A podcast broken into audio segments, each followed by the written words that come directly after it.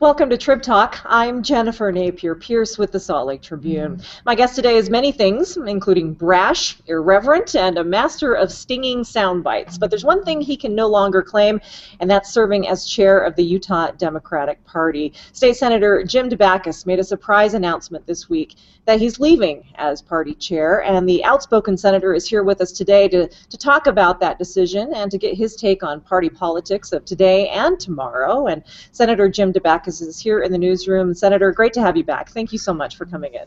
Uh, I got nothing to say, Jennifer. well, it's going to be a long 30 minutes then. Um, let's invite our, our, our, watchers to join us as well. How would you assess Dabakis as uh, on his performance as party leader as well as a personality? And you can send your thoughts to the hashtag TribTalk on Twitter and Google+. Plus. You can also put them in the comments uh, section right here at sltrib.com. Or you can text us, and the number is 801 609 8059. Uh, Senator, uh, for the past uh, year plus, you've worn two hats, one as senator and one as party leader. Uh, when it came down to, to making the choice between the two, why did you decide to stick with the Senate? Well, I've had a, a few health problems, and it, it became clear that I needed to give up one job. And frankly, the party chair is 24 hours a day. It is a war room. Now we're moving into the election. It's always begging for money. It's it's managing a staff of 14 people. It is a full-time job. Plus, then with with uh, with pressure, being a senator, frankly, you know, there's 28 of us. It's like old Southern gentlemen and ladies, and it's genteel with you know, with tequilas sitting around. Then the last few days, it kind of hypes up a little bit. But being a senator is kind of a cool, calm, reason job, and uh, that the war room kind of uh, was something. It, it was time to move on and allow somebody else, hopefully smarter, younger, and more energetic than I am, to uh, come and take over for me. How hard was it to do both? To be both uh, a party spokesman and the person out front on all of those political platform issues, and then also to be the statesman, the lawmaker, the policy negotiator? How, how difficult was it to, to balance those two duties? No, I didn't have that much of a problem. I mean, the, the biggest constraint probably came because uh, with me being more concealed than I than I am. You know, when you're the party chair, you have to worry about the people in Carbon County. Uh, so my, my, first meeting as a party chair, I, I, I was out in Carbon County, and uh, from the back of the room, a lady came, uh, stood up, and said, "I've got a question for you, you guy from the avenues, you liberal guy from the avenues." She said, "You see this?" And she had a piece of coal in her hand. She said, This is our past, this is our present, this is our future, this is where we survive. This is our retirement, this is how we built our schools, and this is the reason we're not one of those many ghost towns that you passed in driving from the avenues of Salt Lake to here. So when you start talking about coal, you better keep your mouth shut or say good things. Well, there was. And so as you look at Democrats all around the state, and you're trying to represent all Democrats and make them competitive locally, there is a tendency to sometimes bite your lip. And people might not believe it, but I was biting my lip a lot through the last uh, three years as party chair over what I really believe. Really? Yeah. because of the political ramifications it would have had? Well, you know, it's it's just you don't want to you don't want to say things in um, in rural Utah that are going to hurt the candidates from rural Utah. That is, when you go to Canyonlands and your soul says this has to be protected, there needs to be a greater Canyonlands. We should not be drilling in every square inch. And you look at the Democrats who are down there, you look them in the eye, and, and they say, we need this, and we need these jobs, and we're never going to get elected with you bloviating about protecting every bit of this. So from that perspective, I've I've felt a little bit of self censorship, but um, I'm not going to have that anymore. I can really say what I like because I'm representing people that I have a pretty good commonality with, the people of the second district, which is Salt Lake City. Oh, well, we're going to have a lot of fun as reporters now that you're unleashed. Uh, you you mentioned um, that you're stepping down because of some health issues, and you have not disclosed the reason. Uh, it's my job to ask why. What can you tell us about your health?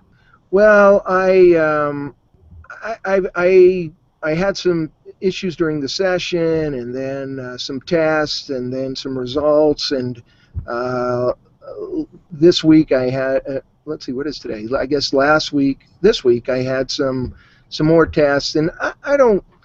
I want to see exactly where I am and and uh, figure out where things are before I start talking about um, my health situation. So that's that's kind of what I've been saying. Well, the reason I, I, press you on it is not my own morbid curiosity, but because you've been so open about her, your personal life, your family life, um, and because you're running for public office again. What, how, how are you explaining um, the health issues to, to the voters uh, and, and um, assuring them that you'll be physically well enough to serve another term?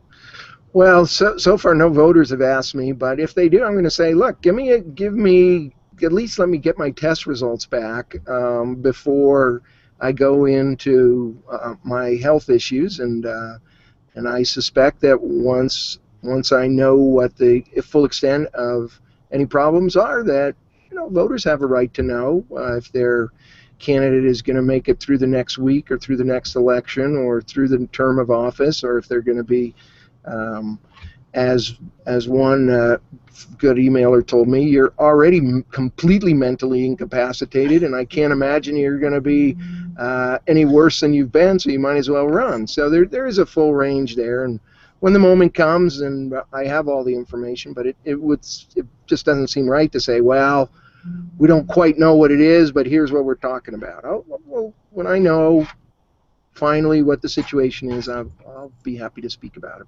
Okay, I hope you'll keep us in the loop. We're talking politics with State Senator Jim Dabakis, who announced this week that he's stepping down as state chair of the Utah Democratic Party. And you're welcome to join us. Um, the hashtag is TribTalk on Twitter and Google+. You can put your comment section uh, comments in the section right below the story at sltrib.com, or you can text us, and that number is 801-609-8059. Um, I'll get a, a, tweet from Scott Beck. Jim's ability as the state Dem chair to reach out and engage with the LDS church hierarchy was very positive for our state. Um, you're no longer a practicing member of the LDS church, but you're not an antagonist either. You've made a point of, of trying to draw Mormons into the Democratic tent. Uh, do, do you feel like you've made some some headway in that goal? Well, it's interesting. Uh, right after I made my little announcement uh, Monday, I got a call from a, a church uh, official who said, "I find it very interesting and ironic that it is a gay guy who's who made this communication between the Democrats and the LDS Church, mm-hmm. and it had been part of a much broader plan that started in uh, in 2009, post Prop 8, where um, I had been able to sit down on LGBT issues with the church, and then the, the party work continued after that. So I'm proud of that. I'm disappointed, though, that a lot of the discussions we've had have been on a, a, a high level church issue, and it never and it hasn't enough penetrated into ward houses in West Jordan and in Sandy and in North Salt Lake so that there is a, there's a great communication and a great um, dialogue. Um, I think on on the churchwide level, but I I don't think it's penetrated enough into the rank and file uh, of LDS wards that really Democrats are the party of the ideals of a lot. You get away from the ideology, um, and you get to the practical reality. If you ask most LDS people blindly, what do you think about health care? Uh, what do you think about the poor? What do you think about protecting the stewardship of our, our lands? What do you think about uh, education? As you take those issues, exclusive of ideology and party labels, the scores are off the chart for where Democrats are, Utah Democrats, as opposed to Republicans. But there is this identity that has been created. It's almost knee jerk between uh, the 14th article of faith, thou shalt be a Republican, and uh, that it, that's a difficult thing to get down into the bowels of of uh, wards and, and uh, around Utah. Well, I mean, what would it take to break through that that identity? Well, it would take a one of the things that we worked with it, that it would take is a great LDS uh, candidate. Uh, we came very close uh, to getting uh, Marlin Jensen to run. Uh, he had just retired as LDS Church historian, a tremendous, um, moderate, and reasonable man who would have been able to bring the message of um, of Utah Democrats, which are not, you know, Wash. Everybody agrees. Everybody in Utah agrees. Washington is a a dump. It's just horrible, and Utah Democrats actually have the solution to what's going on in Washington, which is sitting down, rolling up our sleeves, talking, communicating, and coming up with compromise and solutions. That's what Utah Democrats are good at. Uh, Utah Republicans are part of the Tea Party ideology that, that isn't part of solving the problem. So, a great LDS uh, leader like a Marlin Jensen that would be on the top of our ticket or or allow LDS people to actually open the door and have a, a clear look at the practicality and the good that would come in having a state that had a two party system would be a wonderful thing for Utah. How do you actually get Democrats on the ballot, though. I, I think it's uh, 12 of 89 of the legislative seats that are up for grabs won't even have a Democrat uh, running in that race. I mean, why is it so hard on the recruitment side to get somebody put that D behind their name? Well, the, the fact is that due to redistricting, over since 1980, you can watch what happens. Um, this is a very, and I will only give one statistic, I think, during this half hour we have together. But Utah Democrats in the legislature get almost 39% of the votes. 39, 38.7% of the votes. But we only get 19% of the seats. That is a astonishing fact. Vladimir Putin or uh, the Venezuelans would be pleased with that. It is such a serious manipulation of our electoral system, primarily through gerrymandering, that it has managed to completely destroy Utahns from participating, both Republicans and Democrats, in our electoral system. Imagine that. 39% of the votes and 19% of the seats. It means Democrats say, why should I bother? I'm not going to get elected. And Republicans say, why should I bother? We're going to win anyway. So that gerrymandering, it happened in 1980, 1990, 2000, 2010.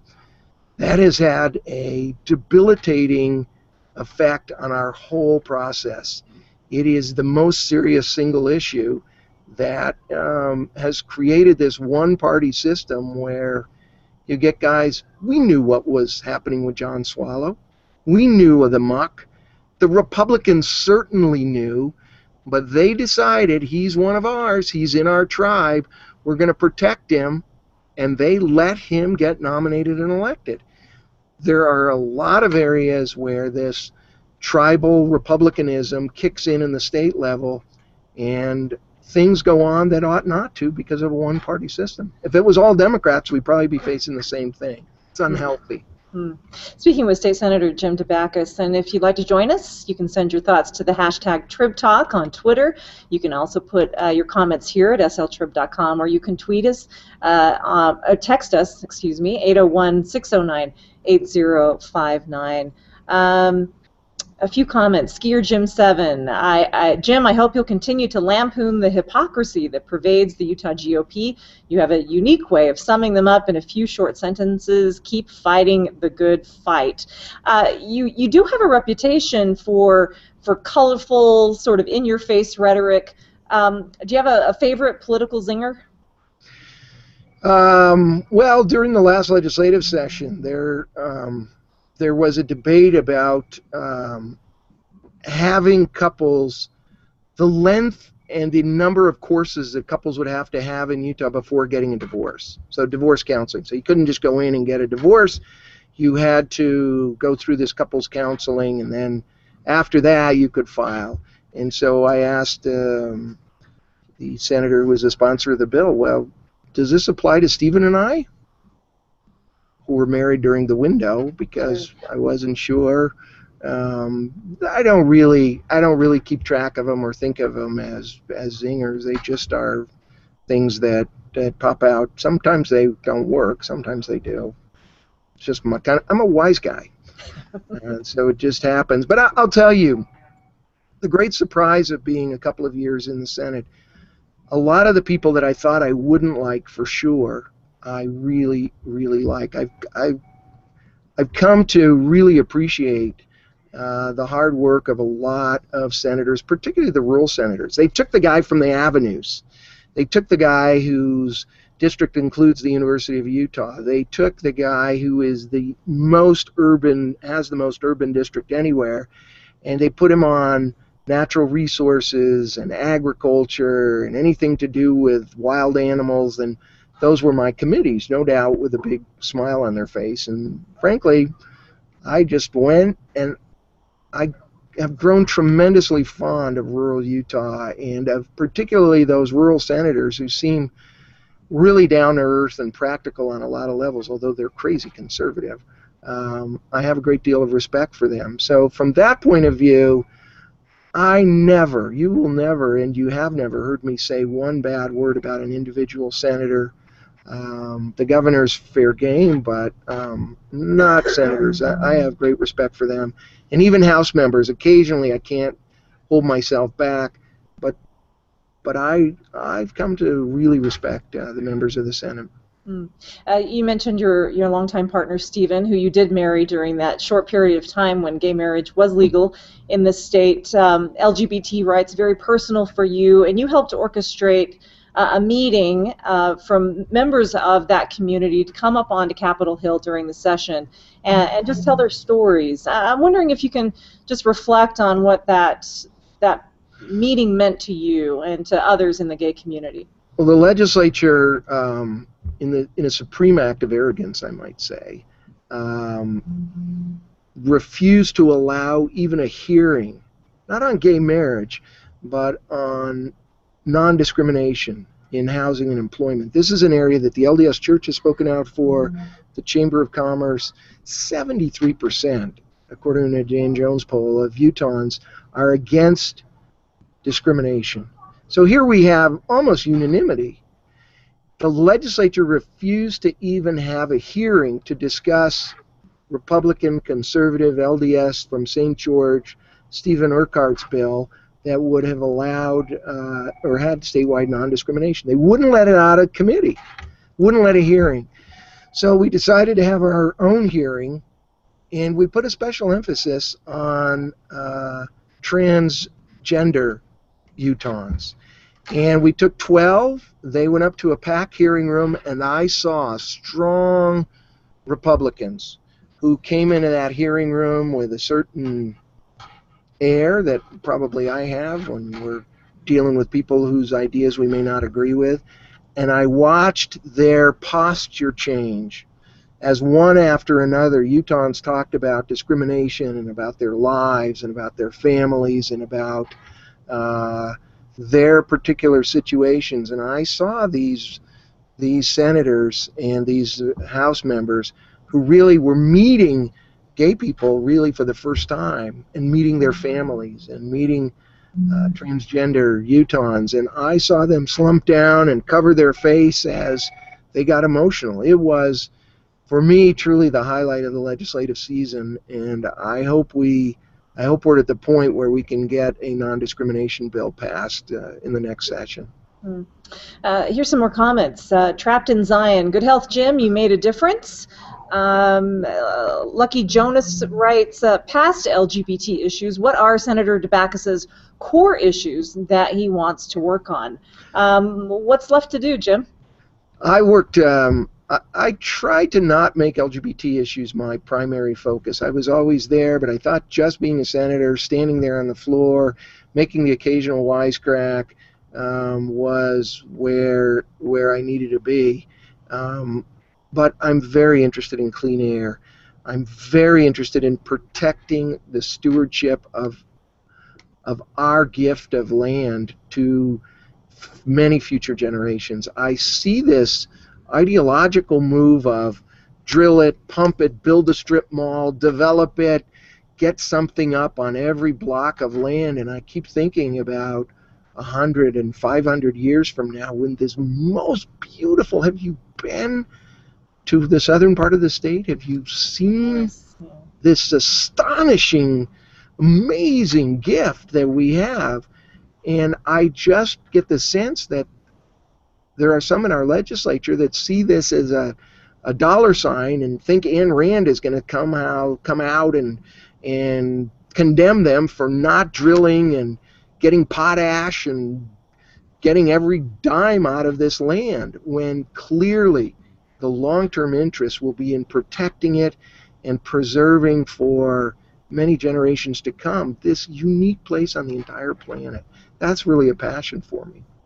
Uh, following up on that, Colleen Blisses uh, says on Twitter, "What can we do to improve our air quality?" Uh, I guess she wants a little more specifics. What do you think? You know, frankly, let me be blunt. Elect more Democrats. I mean, the the Republicans are very good in kind of mock bills. They got the message when thousands of people were there, 5,000 by some accounts, screaming, We can't breathe. But they came up with kind of phony solutions. You know, the, the minimum state, the, the maximum state regulations for clean air is the minimum federal one. And the truth is, Utah has a lot of special, unique circumstances, particularly along the Wasatch Front. We need standards that are different than the lowest federal standards. And there was a bill to do that. It came within one vote of passing in the Senate, and then uh, it got, after some long, torturous negotiations, it got to a Senate committee where it was about to pass when the Utah Manufacturers Association and the Utah Petroleum Association and the Utah Farm Bureau substituted awful language which would have basically left the status quo and they expected me to vote for it and I said, "You know, I'm not going to vote for this pretend bill. This just leaves it basically where we are.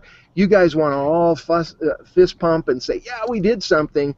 When you did nothing. So on Stericycle, on so many issues, we have to get Democrats in there, and we've got to hold Republicans to the fire for real changes, not just cosmetic changes, so we can all hold hands and say, oh, yeah, we did something wonderful about clean air, when actually we didn't do anything. Now, this session we did do a few things, and we ought to take credit for that, but in the big picture, not so much. Mm-hmm.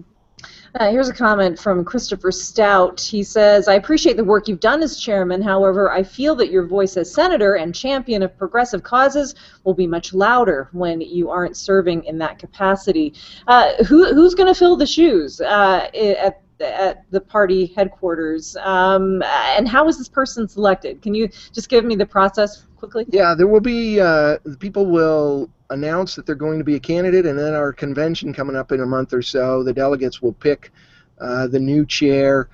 It's a tough job, and I would just say that the criteria for selecting a chair, in my mind, first three things, and Democrats hate hearing this. They hate it.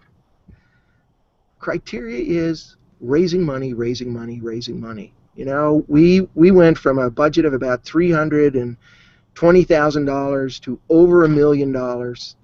We've gone from a staff of three to 14 full time people, and that takes money. And it means if you can't sit there and you can't ask people for five, ten, fifteen, twenty thousand dollars, if you can't keep reminding yourself that in order to do all the good things you uh, think need to be done with the Democratic Party, you've got to be able to raise money. And Democrats all too often are, oh, let's just keep the people happy. You better be able to raise money. And you also need So who some- can do that, Senator? Who who who's, who's your pick? Who do you think can actually do that?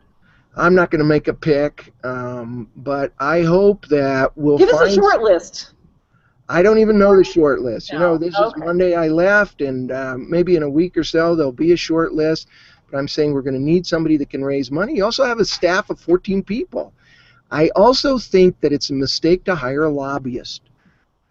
How can you be a chairman and also be up at the legislature lobbying? I mean, one of the abilities that a chair needs to have is to go up there, and when they're creating those uh, gerrymandered districts behind closed doors, you need to be pounding on that door saying, let us in. And when they're making bad choices, you have to have the ability to speak out. And if you're a lobbyist, and those same people that you need to speak out against are the are the chairman of those committees and they're important people, I think you cannot do both of those jobs. So I think it's very, ve it's impossible to be a lobbyist and a party chair. Although uh, people like that because it it adds their uh, an additional title to make their lobbying voice stronger. So I hope the party will keep that in mind as well. Uh, here's a tweet from D.I. Lewis listening, uh, and now I'm sad uh, Jim Dabakis wasn't able to get Marlin Jensen to run. Uh, this also on, on Twitter. Blue Jedi says, uh, with Jim Matheson leaving Congress, do you see any up and coming next generation Democrats in Utah running for a House seat? We have some uh, extraordinary people, some young people that are uh, out and about that, that we hope to n- nurture through the process. You know, uh, Jim Jim made waves with Democrats uh, and and had a difficult situation. Can you imagine? We look at at House seats, and Washington looks at House seats as a kind of plus or a minus. So you may be a plus six or a plus eight. That puts you borderline competitive. Jim's seat was a plus 18 for the Republicans. By far the most red seat held by a Democrat in the whole country.